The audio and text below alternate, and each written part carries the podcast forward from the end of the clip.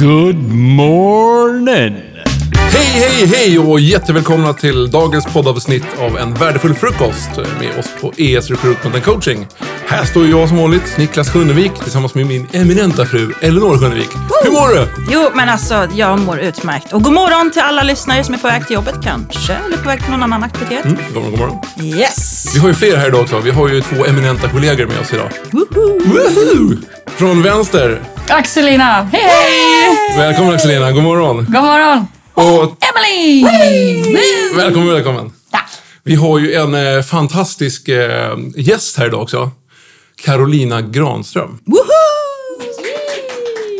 Välkommen, välkommen. Välkommen, välkommen. Tack, tack. Innan vi eh, får höra en presentation om eh, lite mer vem eh, du är så tänker jag att du Elinor kan väl berätta lite vad vi håller på med här. Varför gör vi det här? Jo, men vi har ju bjudit in dig Carolina därför att du har ju skrivit två stycken böcker om motivation. Och jag har ju också fått förmånen att jobba ihop med dig, vet ju hur kunnig du är kring ledarskap, att motivera ledare i ditt arbete. Du jobbar ju, du har ju fördjupade kunskaper inom HR. Vi ska, det är därför vi ska prata om det här. Jag tänker, så temat idag är ju alltså motivation. Eh, men jag tänker också så här, vi hade ju en värdefull frukost där du nu under hösten eh, kom in och höll ett live-event kring just det här med motivation. Superbra. Yes. Och vi blev ju jätteinspirerade för du hade ju en presentation som var lite annorlunda än alla andra. Framförallt så blev vi motiverade. Ja, Ja, supermotiverade. inte bara inspirerade. Nej. Nej. Innan du ska få berätta lite mer om vem du är så, så vill jag bara lite kort eh, ett minne som jag har med mig från just den värdefulla frukosten och den inspelningen vi gjorde. Ja, vi kör igång som vanligt. Eh, några på plats och flera ute på internet med, i och med att det var pandemi.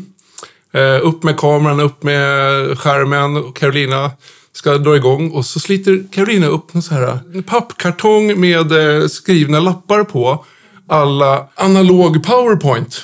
Och jag tyckte först, jag kommer ihåg, jag stod där bakom kameran och så här, det här är ju lite märkligt. Och så försökte jag åka med lite med kameran och så, så helt plötsligt så landade jag så här, det här är ju för fan genialiskt. Hur många webbinar eller eh, liknande har man inte suttit på och så har man fått sitta och titta på en powerpoint som man nästan somnar till.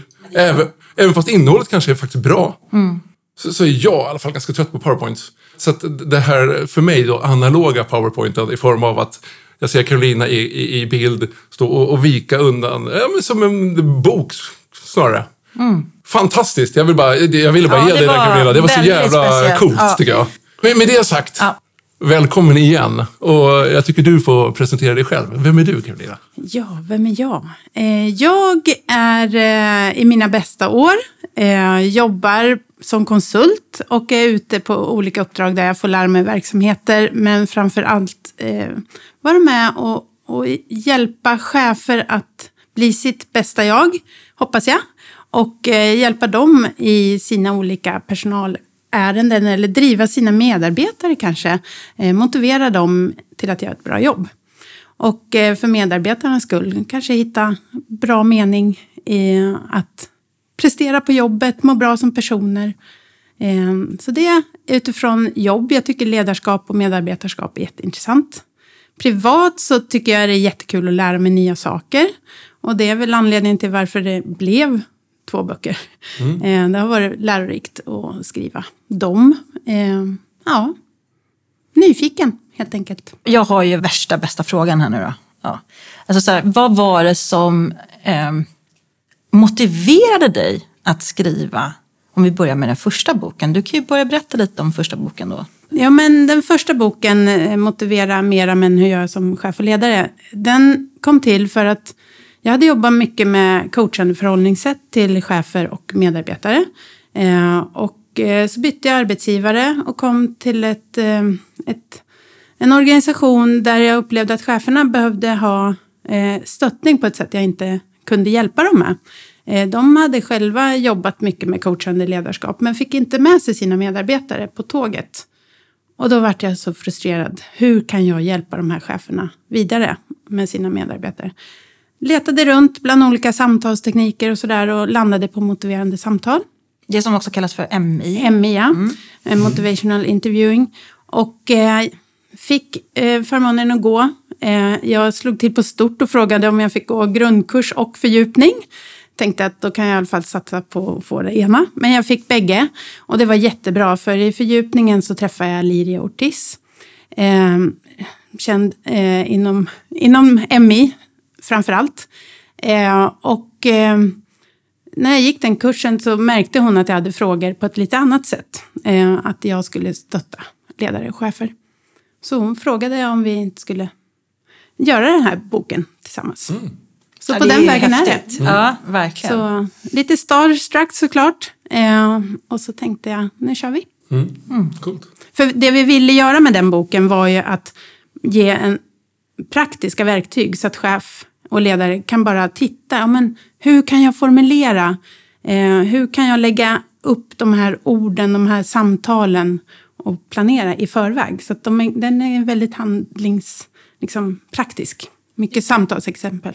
Och nu, ganska nyligen, så har du ju eh, släppt en ny bok. Och den här gången så skrev du själv då. Skulle du kunna berätta lite om, om eh, den här boken, Motivera ännu mera? Ja, eh, det är ju inte för att stressa på att det ska bli ännu mer att man känner sig så, utan det här är för att ge en, ett annat perspektiv eh, på, eh, till individen.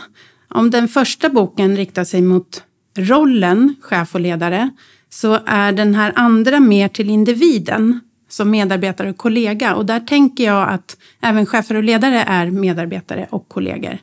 Så för att eh, kunna motivera sig själv och hjälpa sina kollegor till motivation, till en förändring, så måste man grunda sig lite grann i sig själv först.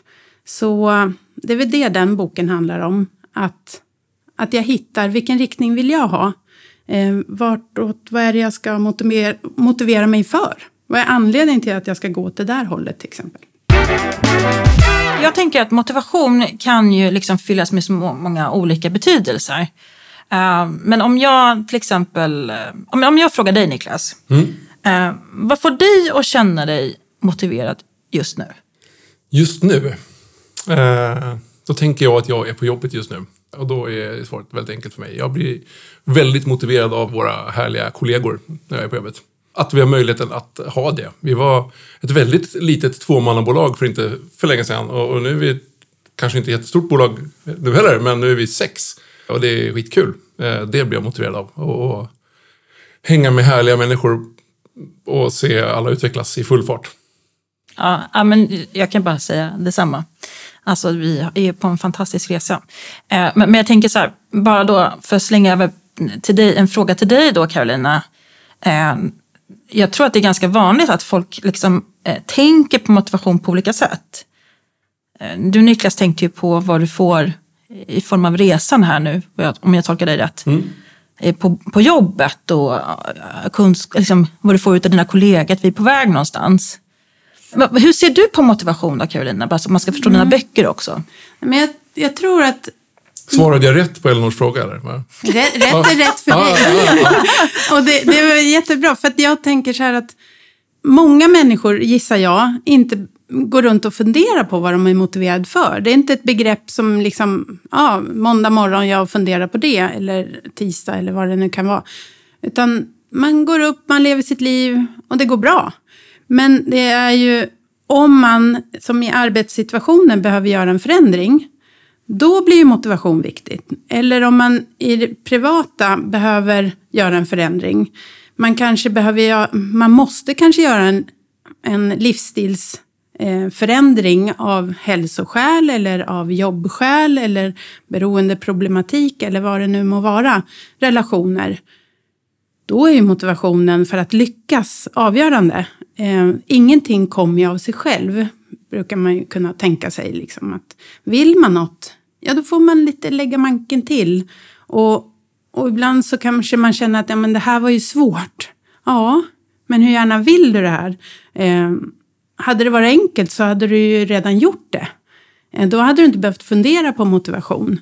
Så att jag tror att man får titta på vilken grad och vilket sammanhang det är. Eh, Men eh, om man vill ha en förändring så ja, då är ju motivationen väldigt viktig. För att det ska lyckas eller inte. Jag tänker på, eh, för det var många år sedan, så var det en coach som sa till mig, Elinor, lägg märke till när du säger måste och vill. För jag sa att jag måste eh, göra det här. Jag måste ta tag i det här. Och, och det hon försökte säga till mig då, det handlar ju väldigt mycket om min motivation kring det jag ville, hur mycket önskade jag faktiskt förändringen. Och det har jag faktiskt tagit med mig när jag själv sitter och coachar. Jag tycker det är så otroligt spot on vad man säger till sig själv. Jag måste göra det här. Ja, men måste du verkligen det? Vill du göra det? Liksom? Precis.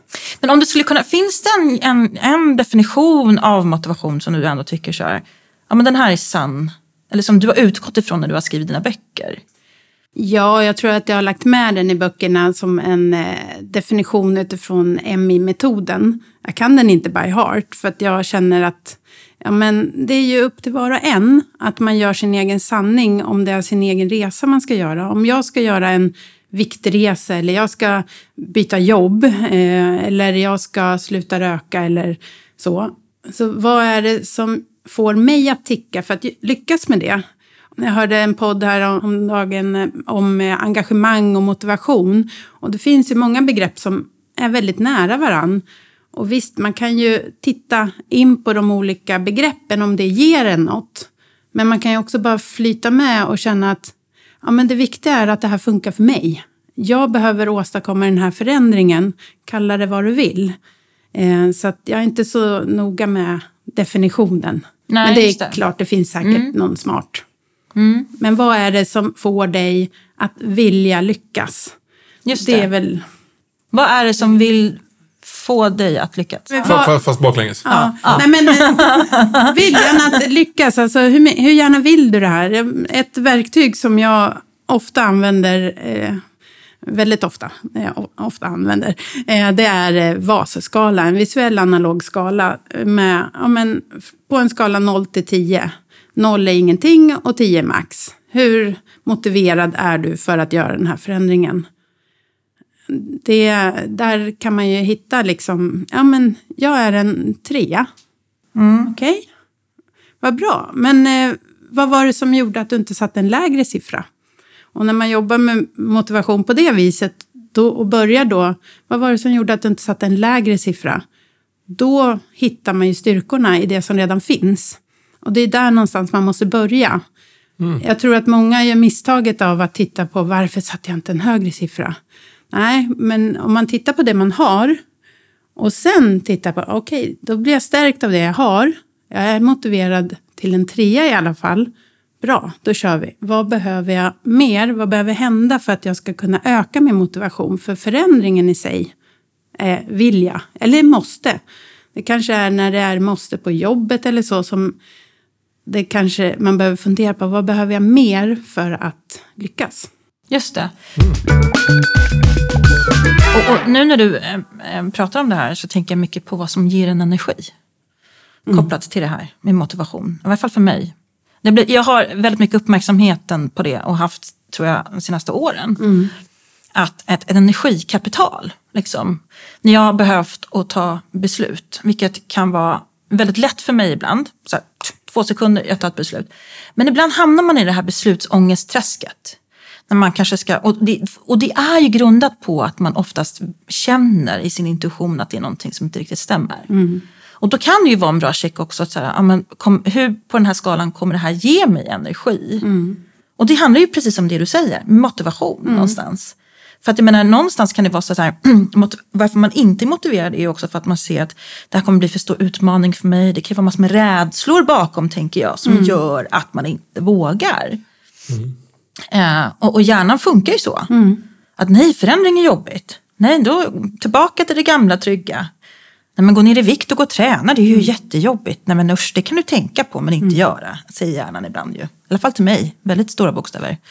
Och då tänker jag så här. I början. ja, precis. Ja, Sen men tills att man man- har precis. lärt om Ja. närbanorna och, och, och man har blivit träningsfreak då. Mm. Ja, det är ju det liksom. Så att jag menar, jag tänker det handlar ju väldigt mycket om då att vad man talar om för sig själv. Och jag tycker att den här medvetenheten att, att prata om skalor, att, prata, Mm. alltså att någonstans förstå att ja, men jag är faktiskt inte så motiverad till det här. Men varför inte det då? Nej, men jag ser inte att jag kan få, få energi av det här. Det är det är så jag tänker då. Ja. Ja. Ja, men varför får jag inte det då? Och då tänker jag också att ja, men då kanske man har hittat Eh, en sak som man tror ska leda till den här förändringen, till det slutmålet eller vad det nu kan vara, ett nytt jobb eller en ny vardag till exempel. Men då kanske man ska säga, ja, men vad är det för förändring jag vill åt? Är det någonting annat jag skulle kunna göra? Eller någon annan sanning? Eh, vi pratade om att jag åt en banan här innan istället för en macka. Och, och jag är inte så triggad av egentligen att fundera på min vikt. Däremot min hälsa för att kunna orka fjällvandra med tung packning, orka hålla i, kanske klättra bergsklättring ute eh, i sommar med familjen. Det ser jag fram emot. Och då är det ju mycket lättare att klättra på bergsväggen om jag inte väger så mycket. Eh, så det är där min, min glöd finns. Att kunna göra det jag vill, inte vara begränsad utifrån min kropp. Eh, så att, men när jag förr har liksom tittat på bara jag måste gå ner i vikt. Ja, men det har inte triggat mig. Men lägger jag fokus på rätt sak. Bara, ja, jag ska gå i bergen. Och så får jag lust av det. Det får jag energi Just av. det. Någonting annat som är också väldigt aktuellt just nu och det är ACT-metoden. Jag tänker, kan du berätta lite grann om den? För den, den pratar du ju faktiskt också om som en del av verktygslådan i dina böcker. Ja, nej men ACT, det är en slags nyare version av KBT. Att jobba med det man har och de, de förändringar som man också eh, måste se. Eh, och eh, jag skulle säga att ACT det handlar om att eh, Acceptance Commitment Therapy står det för, ACT. Och att acceptera det som är. Eh, det handlar mycket om att man kan förklara saker utifrån metaforer eh, för att sätta sig själv in i det man ser. Eh, om du är ute och kör bil till exempel eh, och så blir det dimma. Ja, men vad gör du? Eh, ja, du behöver ju acceptera att det är dimma. Kör du vidare då kommer du inte se något. Eh, kan hända en olycka. Eh, så då kan det vara bra att stanna längs vägen och vänta ut den där. Men att handla om att acceptera det som sker och sen eh, agera i det. Det var en väldigt eh, kortfattad, men jag tycker att acceptansen är den absolut viktigaste. I rehabfall till exempel, som jag var inne på tidigare, så, eller i konfliktfall, eh, så kan man se att man har fyra val. Det första är att man accepterar det som är, inte gör någonting. Eller så eh, är man eh, med och förändrar det. Eller så lämnar man. Eller så accepterar man och riskerar och eh, blir sjuk och bitter. Så att det är liksom de, det är de valen man faktiskt har. Eh, om man är på en situation eller på ett jobb eller ja, ett fysiskt tillstånd som det är. Då kan man agera utifrån de olika begreppen. Håller ni med om det? De fyra valen. Jag blev, jag blev direkt lite orolig över att jag kommer bli sjuk och bitter. Här kände jag nu när jag hörde prata. Okej, men är Ja, det men något du liksom Ja, det inte gillar då? Vi kan ta det i ett annat avsnitt. Nej, jag, jag skojar. Men, men, men eh, jag eh, är väl inte världsmästare på situationen du beskrev. Dimman eller något Ja, ja, annat. ja. Okej, och stanna upp. Eh, jag- jag kan vara jättebra. Eh, om jag har förutspått att saker kommer förmodligen skita sig. Mm. Då är jag jättelugn med att det blir så. Men, men om jag inte har räknat med det, eller trott det ens. Mm. Ja, men det kan ju vara det lilla. Det kan ju vara bilkön på vägen till jobbet fel Mm. dag. Liksom. Svårt att hitta parkeringsplats. Eh, och så brinner man till. Och så, eller ja, parkeringsplats, vad som helst. ja. Man ska till ett möte, det kan vara fasen får på sonens strumpor. Och Mm. så gick det hål i en strumpa. Det hade vi inte tid med. Ja, men, Händer det ofta? ja, inte mer än varje morgon. Nej. Nej. Nej, men sjuk och bitter har jag att se fram emot då alltså. Nej, men eh, eller acceptera att det är så. Ja, Och jo. om du accepterar det, då kanske du, ja men vad kan du göra åt det då? Ja, men vi kan gå upp fem minuter tidigare. Mm. Eller hur lång tid tar det att få på honom strumpan? Eh, lite så här, men vad är en bra säkerhetstid för att du ska må bra och komma bra till jobbet?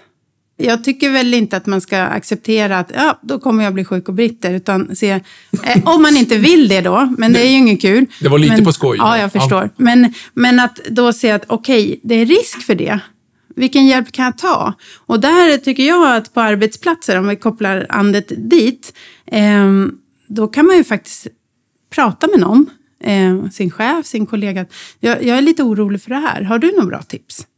Eh, har man inte någon att prata med kanske det finns någon HR-avdelning eh, att höra av sig till. Jag är lite osäker kring det här. Det kanske finns att man kan via företagshälsovården eller via HR eller någon prata om, ja men har du tänkt på det här att... För ingen vill ju att någon annan ska må dåligt, tänker jag. Nej. Och, där, och det är det som jag tycker i den här andra boken, att som medarbetare och kollega hjälpa varann. Och det är först när man vet vad man själv vill som man kan fråga om hjälpen. Hur kan jag komma dit? Mm. Du får gärna bekräfta mig när jag lyckas, liksom, mm. om jag inte märker det själv. Eh, jag tänker koppla an lite grann till, till akten, för den tycker jag den är lite flummig. Mm. Jag tror inte den appellerar till alla omgående. Mm. Um, jag jobbar ju som eh, mindfulnessinstruktör, utbildad och ACT också. Och jag måste ändå säga så här att akten tycker jag, den är komplicerad. Den kräver eh, otroligt mycket träning, eh, tycker jag. Därför att innan jag landade i att förstå att jag är inte mina känslor. Och där, apropå metafor, så var, tyckte jag att det var en väldigt fin metafor när jag fick det till mig att man kan, när man känner saker, man ser det som fjärilar som kommer flygande. Jag känner så här nu eh, inför mig själv, jag är ful säger vi. Jag eh, duger inte till. Mm. Sådana känslor som man kan känna dåliga dagar att fjärilen, att det är som fjärilar som sätter sig på kroppen, på kroppen. Mm. Så man också säger, här sitter du och säger så här om mig, att det är babblande röster runt omkring en, det är chatter. Jaha, här sitter ni och säger det här till mig. Ja, nu flög den fjärilen iväg. Tack och hej. Mm. Men att man också accepterar att de sitter på kroppen. Och det här är lite flummigt. Jag fattade ingenting första gången. tänkte, mm. Vad är det för fjärilar som ska sitta på min kropp? Jag känner ju så här, tänkte jag. Men jag är ju inte mina tankar. Nej jag är ju inte mina känslor alltid heller vad jag tänker. Det är ju tankar. Man, man kan ju välja andra tankar. Ja, exakt. Och visualisera då en annan fjäril som kommer bara med kärlek till en. Liksom. Ja, att, ja. ja, men fin är ju alla. Man behöver inte vara snygg, så det beror på vilken yta man pratar ja. om också. Eh, jag duger som jag är, den är lagom. Men det, det, jag kan också tycka så här att, att, att i, i coachingvärlden framförallt så är det mycket så här prat om att det har ju varit en väldig hysteri tycker jag om att man ska komma ifrån att må dåligt. Mm. Ja, men jag kan också känna att det blir lite floskligt därför att många människor som, som vi träffar här på ES är inte top notch skick. Eh, man kanske har ångest inför att söka ett nytt jobb, man går i coaching för att man eh, vill ha förändring. Man är inte deprimerad men man vill ju ha förändring. Och sitta då och prata om att you can do it, alltså ha den retoriken till en sån person kan ju ha motsatt effekt. Mm. Mm. Och jag uppmuntrar till att man ska må klart. Mm. Så de här fjärilarna tycker jag är rätt fina att okej, okay, jag accepterar att du sitter här och chattrar med mig och säger dumma saker. Och här sitter du, för det handlar om att ta meta till sina tankar. Att ta distans till sina tankar och inse okej, okay, men här är du och säger dumma saker men jag måste också acceptera den tanken. Eller jag måste inte, men jag kanske jag vill. vill. det. Ja, för att jag ska kunna komma vidare i min process. För jag tror ju också att om man flyr för snabbt eh, och om man försöker hitta genvägar så tror inte jag det på sikt läker. Det är ganska intressant det där för att jag eh, följer en, eh, på Instagram. Det kommer upp en massa citat och sånt där. Och just att ni pratar om det här med ACT så läste jag en sak igår, jag kom på det precis nu. Eh, då stod det så här, att glömma är inte samma sak som att förlåta, men du måste förlåta för att kunna leva vidare. Och det blir en aspekt rakt in där, liksom, mm. att man accepterar det som har hänt, men man behöver inte glömma. Men, mm. men för att gå vidare så måste du acceptera. Liksom. Ja, precis. Mm. Nej, men och saker som har hänt kan man ju inte alltid påverka utan de är ju som de är. Och de här tankarna, ja men så tänkte jag när jag hörde dig prata också att det här med att vara sin bästa vän, mm. så som man är mot en, en kompis och de råd man ger till dem, de faller sig mycket mer naturligt när man ger dem till någon annan. Ja. Men att sitta och ha det samtalet med sig själv ibland, att vara, ge sig själv lite liksom, eh, utrymme att, ja men också att det är okej okay att känna sig lite liten ibland. Eller det är naturligt att vara ledsen. För annars, om man alltid skulle vara glad och det blir ett rakt streck. Det är inget, liksom, vi måste känna båda delarna för att det ska bli kraft. Nu fick jag en bild av det här med, eh, med yin och yang. Att från början när de skapade det där har jag läst någonstans att då satte de upp motpoler eh, mot varandra, eld och vatten och sådär. Men då var det ju statiskt, det hände ingenting. Så därför så blev den här bilden av den svarta och vita droppen som snurrar. Det är att det hela tiden blir rörelse. Och då behöver man ju det ena för att det andra ska komma. Det behöver liksom, livet går i vågor så att säga. Och då får man liksom surfa i den. Så bara, okej, okay, nu, nu är det en sån här period. Okej, okay. nu är det en period av att planera in eh, strumppåtagning på morgonen. Ja, det kommer en annan, han kommer klara det där själv sen. Eh, och liksom flyta med livet liksom. När han fyller 12. Kanske, kanske tidigare. På tal om barn så finns det ju en animerad film som liksom rör vid det här ämnet om att man måste känna alla känslor. Mm. Där det handlar om att det är små människor som, som styr ens hjärna. Eh, och då är det en som är glädje. Och hon vill gärna ta jättemycket plats och hon ska styra och allting ska vara jättebra hela tiden. Vi ska göra, allting ska vara kul. Eh, Medan vemod, hon får inte alls ha någon plats. Mm. Utan hon är, hon är ju trist, hon är ju tråkig. Så det blir jättemycket problem här till slut så börjar glädje förstå att nej, men vemod måste få nästan lika mycket plats. För vi måste få släppa ut allting som vi har inom oss. Vi måste mm. få våga känna de här känslorna. Mm. För då kan vi också känna glädjen efter det. Mm. Den är så ja, fantastisk. Den är så underbar. Ja. Jag kommer inte på vad den heter nu. Den är jättefin. Insidan ut ja. tror jag kanske den heter på svenska. Den är jättebra. Ja. Det är väldigt fint Bra sätt att visa. Ja, ja, verkligen. Att alla känslor är okej okay och vi behöver ha alla känslor. Mm ganska bra film för vuxna också tror jag. Ja, ja verkligen. det tror jag. Verkligen. ja, men precis, då är det lite så här, man måste... Man vill. Vill, eller måste. Jag är inte, nej, men ibland är det lite så här ja. kanske. Jag vet inte riktigt eh, när det gäller det här med att, att må klart. Det är budskapet. Mm. Och eh, apropå yin och yang och allt det här. Liksom, jag kan ju känna, om jag tittar tillbaka i min historik, det har ju varit arbetsplatser och relationer på arbetsplatser. Det har varit vänskaper, det har varit kärlekar där jag har tagit beslutet att göra slut på ett eller annat sätt. Men inte för att jag slutat älska eller tycka om någon. Utan det är för att vi är inte bra för varandra just nu.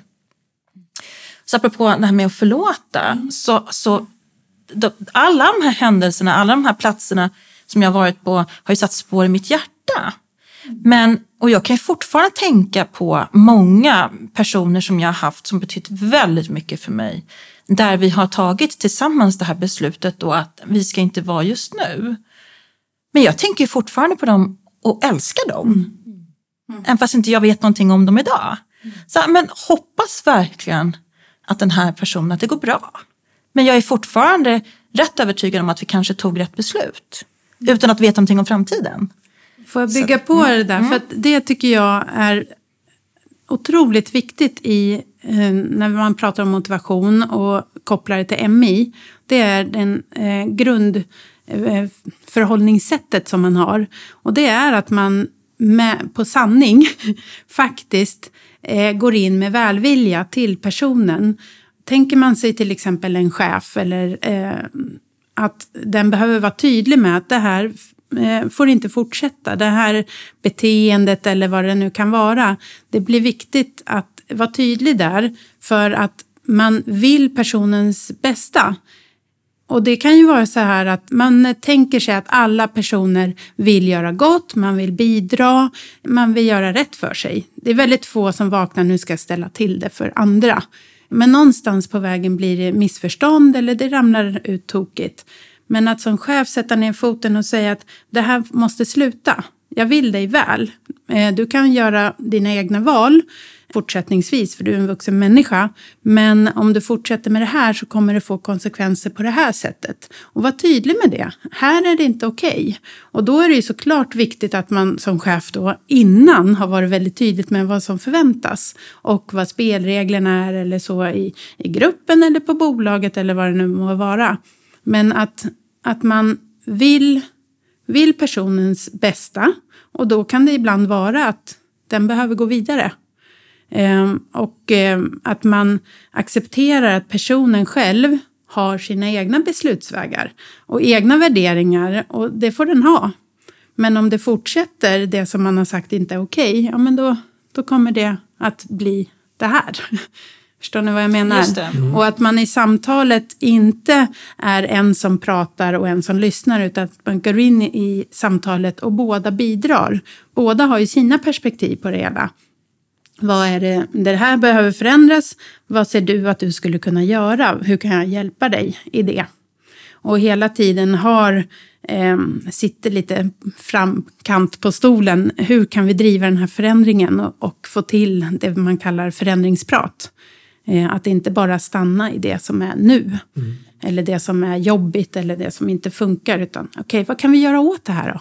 Vad, vad, vad behöver du? Vad, vad, känner du att du är motiverad att jobb, börja jobba med?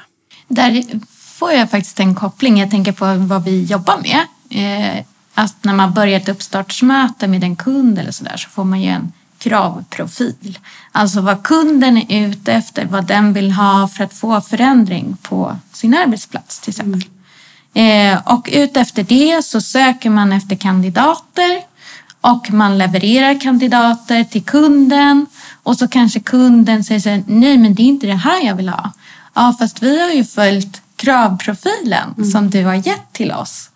Och då, om man inte har varit tydlig där, då, då kan det bli fler fel leveranser liksom, kontra om man inte är tydlig. Liksom. Och så är det ju på, på jobbet liksom också. Har man inte varit tydlig, ja, men då ta... Vi pratar mycket om självledarskap nu för tiden och speciellt efter pandemin. Ja, men individer försöker ju göra sitt bästa och om de inte vet och de inte har någon att fråga så försöker de ju oftast agera själv. Mm. Gör de det inte så kanske det är fel. Så det är liksom, ja men vill du ha en medarbetare som sitter still eller som kör igång? Eller hur vill ni jobba med det om man inte vet? Hur ser kontaktvägarna ut? Jag tänker också som chef att vara medveten om eh, vad man faktiskt klarar av. Alltså lite så. Eh, för jag kan ju återigen då bara liksom ankra in till vad vi gör här. Jag har ju aldrig tänkt att jag skulle bli en ledare för ett bolag, leda folk så.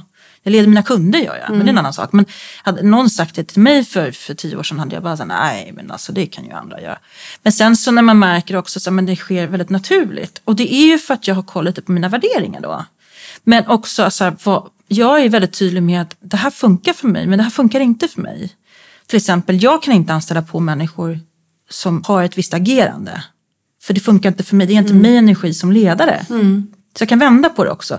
Jag behöver ju ha personer som är självständiga och som klarar sig själva. Ja. Liksom så. Att vi har tillit här. Precis. Mm. Har vi ingen tillit, ja, men då, då går inte jag igång. Då kan jag lika gärna lägga ner mm. det här.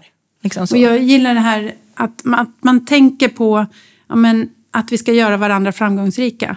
Att jag i min roll som medarbetare Visst, jag ska göra mig själv framgångsrik. Det gynnar mig, bolaget, teamet. Men jag ska också göra min chef framgångsrik. För det gynnar också mig. Det gynnar alla. Det gynnar klimatet i vårt team. Och jag ska göra min kollega framgångsrik. För det gynnar också mig, oss.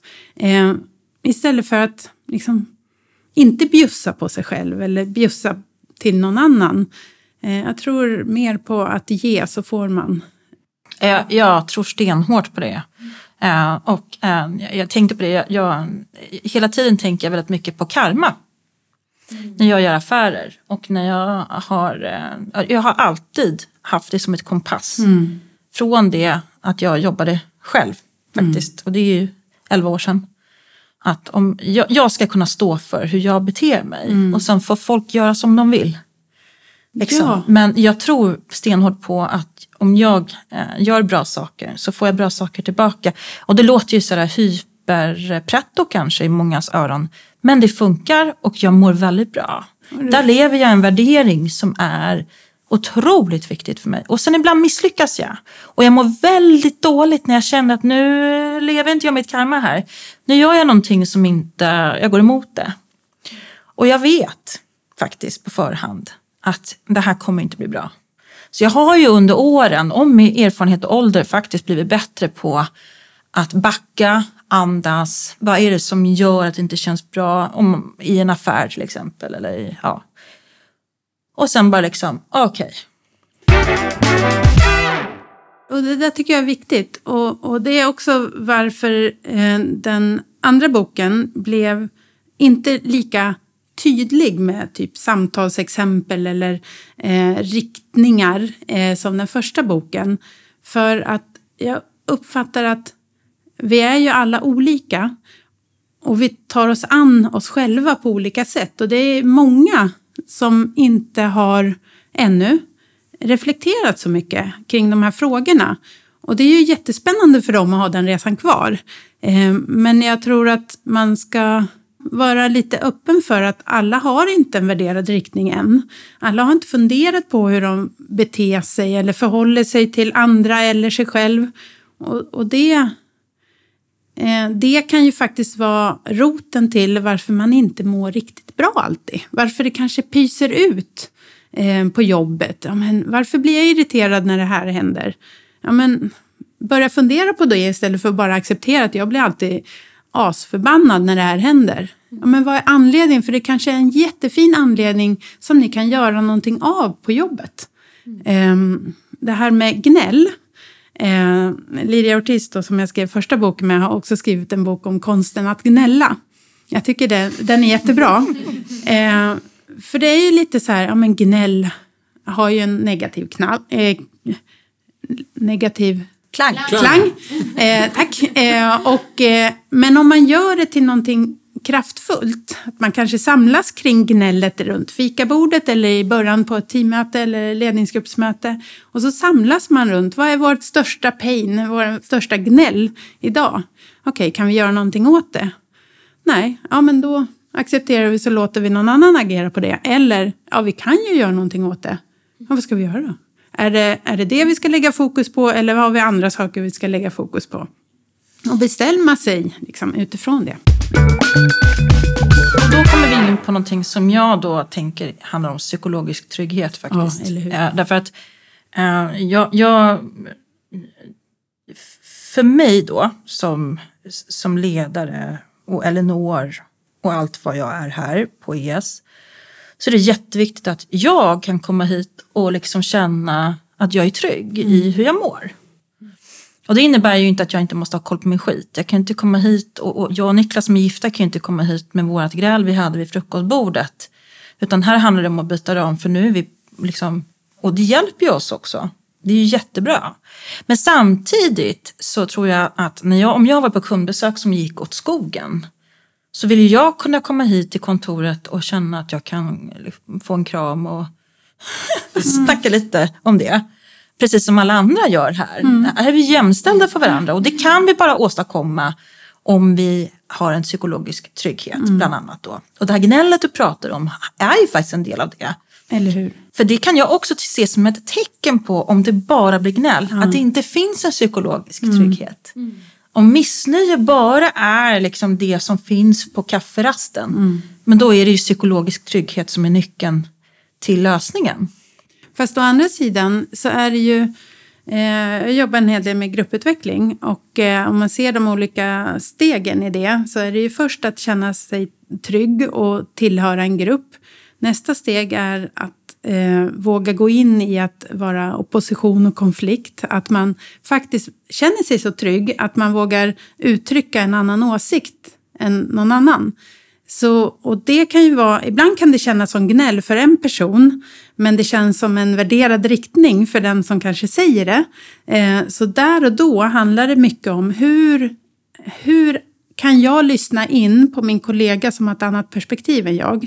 Och hur tillåtande är jag att ehm, och också chefen såklart. Vilket klimat har vi när vi kommer dit? För att gå i de här olika stegen för att bli ett högpresterande team och verkligen fokusera på resultatet. Då måste vi ta oss igenom konfliktstadiet.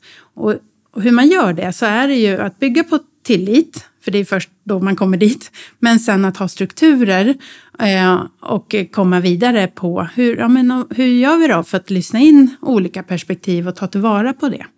Lite så. Så att jag tänker att det beror på vad gnället är. För eh, ser man det som att Ja, men eh, i den första fasen då är det lite så här, ja men vi är så glada att vara tillsammans. Men om man ändå lyfter fram någon gnäll, då är ju verkligen om någon går in och säger okej, jag, hör, jag hör det här, vad kan vi göra åt det? Då går man ju direkt vidare, tänker jag. Eh, Att det inte bara är någonting som ältas runt, runt, runt. Jag tänker ju också på en annan sak här nu. Eh, feedback. Eh, kopplat då till psykologisk trygghet. Och det tror jag för många inte går hand i hand. Jag tror många, eh, många som jag har träffat har en situation där man berättar om att man fick feedback på ett jobb av en chef som man mådde dåligt av och som fortfarande hänger kvar. Och jag tror eh, nästan alla som jag har träffat någon gång och där man har pratat om tidigare chefer, i alla fall har ett exempel på en tidigare chef som man inte var nöjd med.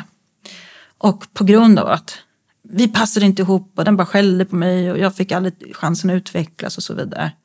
Vad tänker du om det här?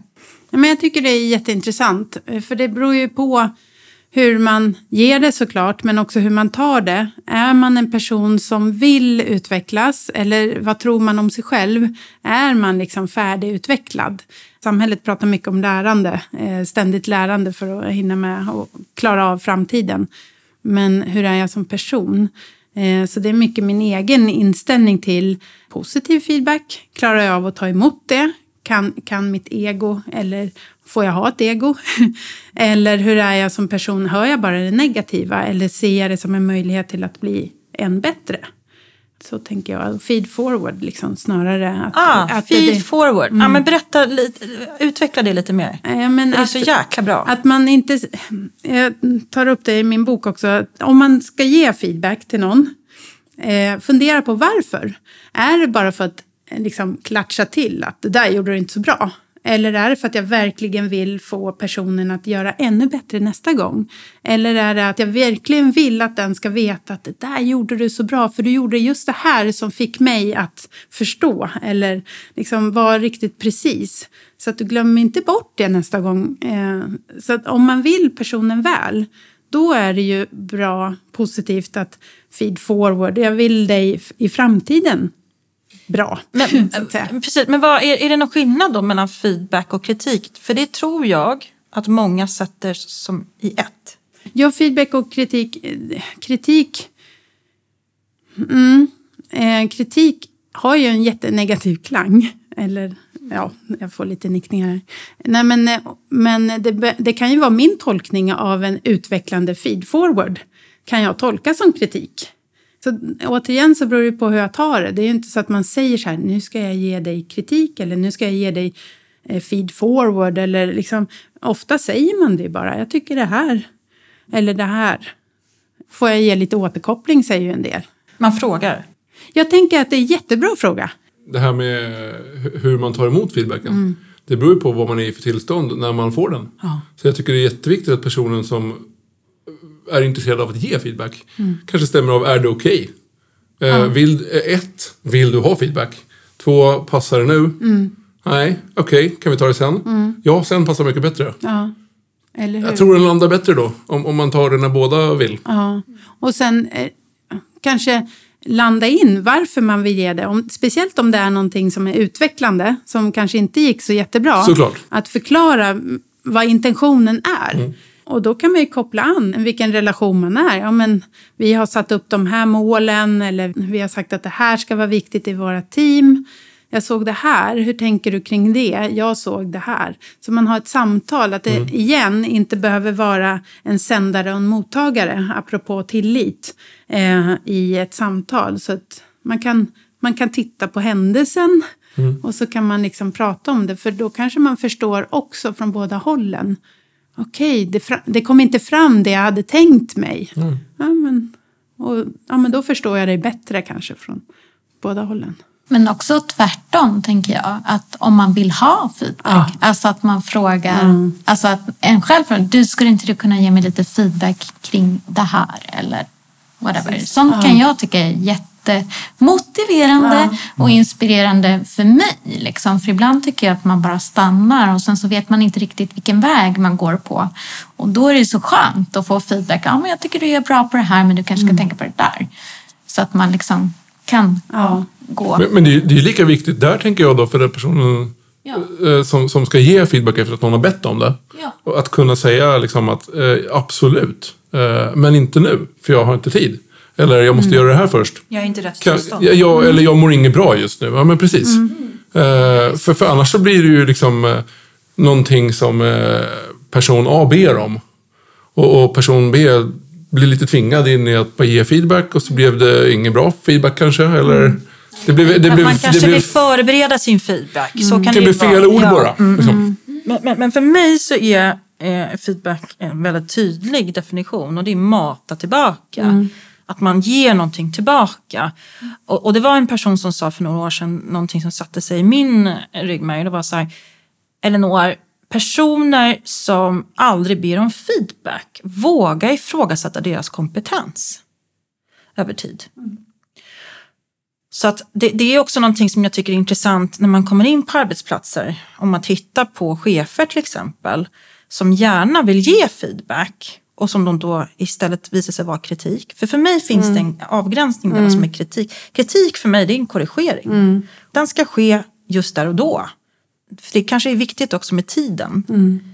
Feedbacken är lite mer glidande men den är en, en positiv förstärkning enligt mig.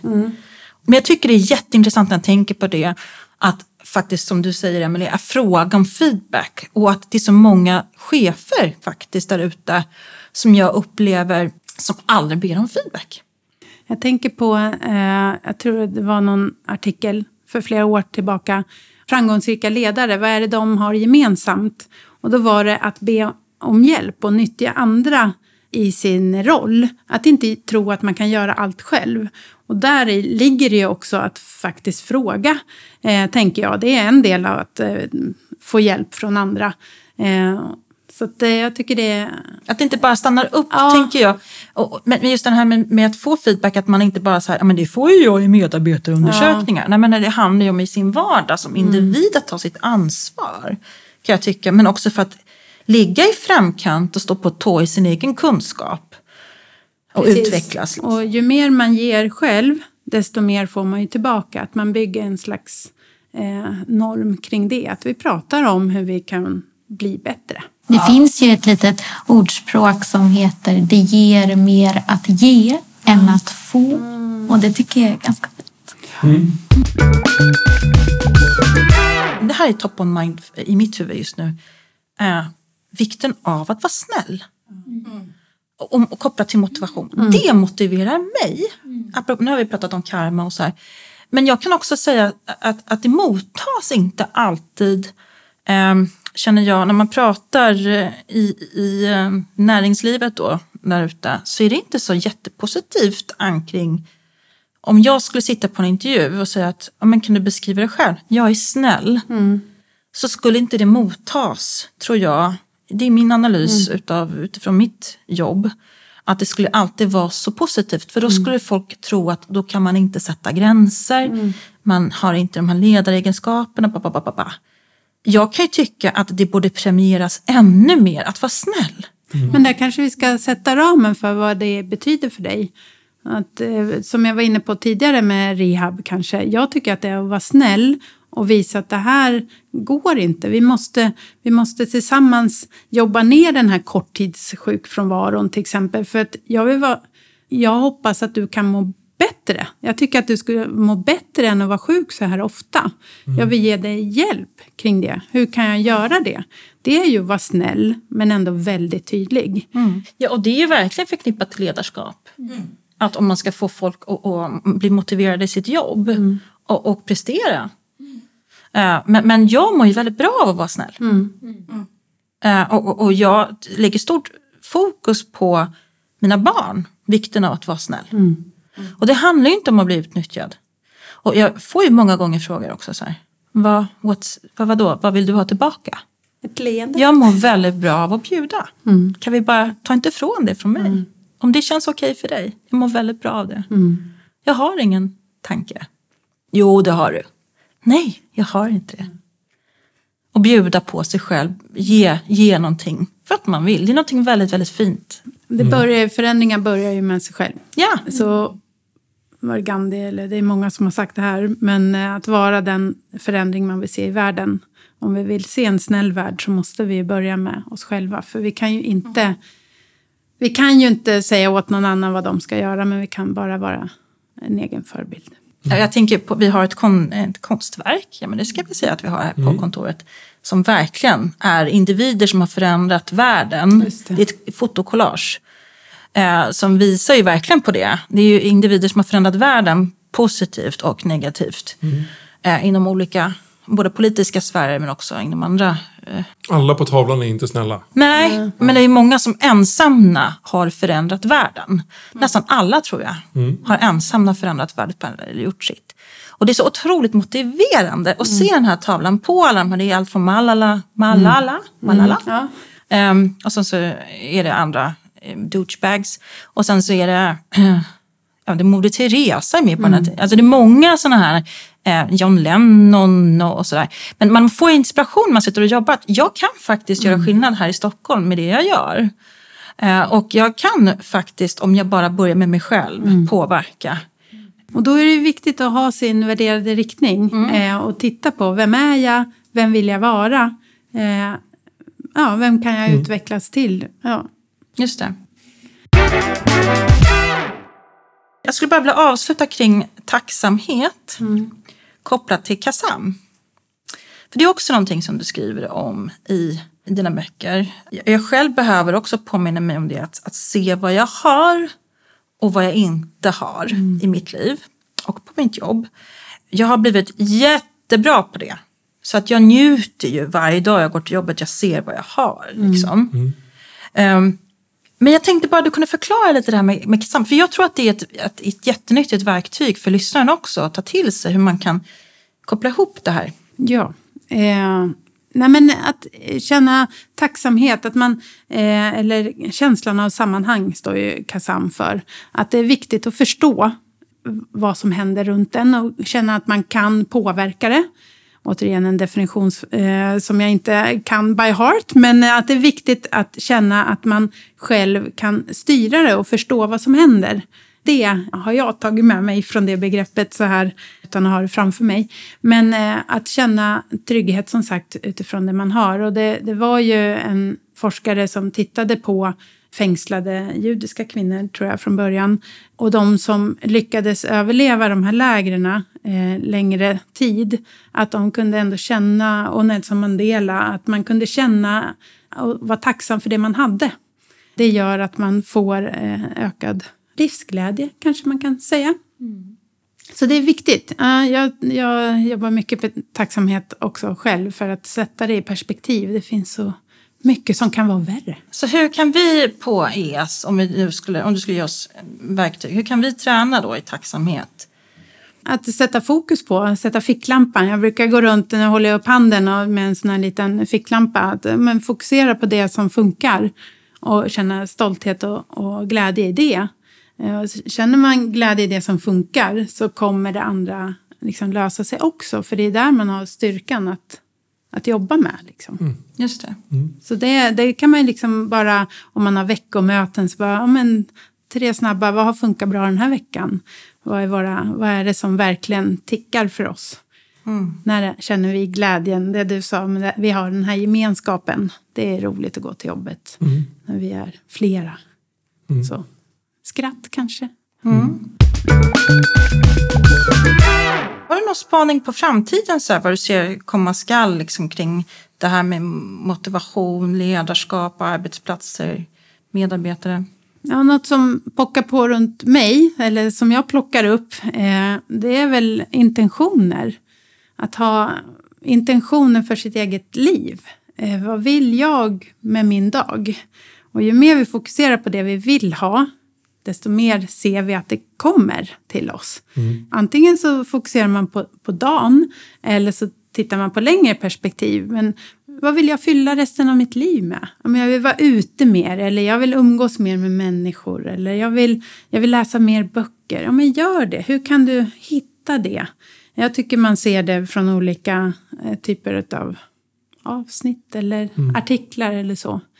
Men, men rent liksom, eh, om du skulle sjunka ner det, eller sjunka upp det ska jag väl säga snarare. Om du skulle sjunka upp det och säga så här, för att om, om eh, man har varit med om en motgång i, i jobbet till exempel och tappar motivationen för att det är om på om så, så, så går man liksom på nit. Vad kan man själv göra för att liksom komma tillbaka till sin motivation? Ja, vilken stor fråga. Jag tänker så här, då kanske det är jobbigt att tänka alldeles för mycket i den gröna horisonten, så att säga, om man är lite i myllan. Men om man tittar i myllan, okej, vad har det här utmaningen gett mig? Kan jag, kan växa från det? Ehm, förstår ni vad jag menar? Att, ja, men, okej, det här var inte så kul, men vad lärde jag mig av det då? Och hur kan jag använda den lärdomen framåt? Det här vill jag aldrig ska hända igen. Vad behöver jag göra då? Eller eh, det här fick mig verkligen till nya tankar. Hur kan jag använda dem? Lite så, att man kanske inte ska sikta alldeles för långt fram, för då blir det övermäktigt. Men sikta på att ta nästa steg, så, så kommer vi i alla fall lite bort från myllan direkt. Och att man äger sin egen rörelse, så att säga. Ibland kanske man inte går åt rätt håll, så man lär sig lite mer på vägen. Eh, men förstår ni min liknelse där? Att, ja, men man kanske, det kanske är en dyr punkt eh, en bit iväg. Man kanske inte är ute ur det än. Men bara viljan att ta sig därifrån, det är väl en motivator. Men, men jag, jag tänker på, här, jag själv i alla fall, innan idag. Så, så hade jag nog sagt det här, hur motiverad är jag 1 till 10? Pratade vi om tidigare, eller du. Jag hade nog sagt att 3 är ganska lågt. För mig. Men jag fick ju ett annat sätt att se på det idag. Efter att höra dig prata om det. Och, och ja men 3, bra. Hur ska jag få det att bli en 4? Och sen en 5 och kanske sikta på en 8. Den är bra. Kul. För mig, Ja, känner vad jag. roligt.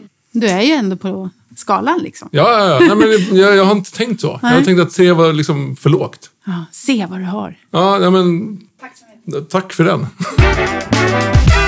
För jag måste ställa en fråga. Ja, Alltså kring drivkraft Ja. och motivation. Ja. Hur hänger de ihop? Kan man ha drivkraft utan att vara motiverad? Spontant så tror jag inte det. Nej. Men engagemang, man kan ju vara jätteengagerad för en fråga. Ja. Men tappa motivation när man inte ser hur vägen fram ska vara. Men drivkraft tror jag är ungefär samma sak. Men är det någonting som man måste motivera fram eller är det någonting som en, en del människor bara har? Eller så här, Ja, är det någonting det kan ju som så här, vara det ska jag är- motivera fram att eh, jag eller han får en drivkraft? Eller är det någonting som man bara... Nej, men jag tror att om, om du ska ha en, vill ha en förändring till exempel, det är där motivational interviewing kommer. Då är det ju att du behöver ha en förändring. Och den kanske man bara behöver peka ut på ett sätt för någon person med en drivkraft. Så blir det tydligt, den bara springer i alla fall för den har en motor igång. Liksom. Men om du inte har drivkraften eh, så tror jag att vi behöver sätta igång den. Det finns ju så här ambivalenskors där man tittar på nackdelar och fördelar med hur det är idag och så nackdelar och fördelar med hur det skulle kunna vara. För de som inte har drivkraften då kanske man behöver liksom putta igång dem lite med sådana triggers. Vad tror ni om det? Ja. Att drivkraften, då handlar det om att en ledare kanske behöver peka riktningen. Annars kanske man bara springer ändå. Man bara springer, springer, så bara, hallå, fel håll. frågor till den som lyssnar. Har du några frågor som man kan ta med sig under dagen idag? Liksom, och... Man kan ju börja i det lilla. Vad hoppas du ska hända idag? Liksom, något litet som faktiskt är görligt. Kanske inte miljonvinsten, men eh, är det något speciellt eh, möte eller något samtal du ska ta eller så? Vad skulle du vilja se hos dig själv i det? Eh, som du själv kan påverka. Om jag skulle vilja vara lugn och trygg kanske. Eller jag skulle vilja skratta ett par gånger idag. Ja, men se till så att det händer. Eller ja, men definiera för dig själv. Vad, vad är det du mår bra av? Det, eh, vet du det? Eh, Jag skulle ta fram en fråga. Vet du vad som får dig att må bra? och kanske just idag då. Kanske Vad just behöver idag. jag idag för att må bra? Just det. Ja, tack för det. Stort tack Carolina! Tackar. Tack så jättemycket.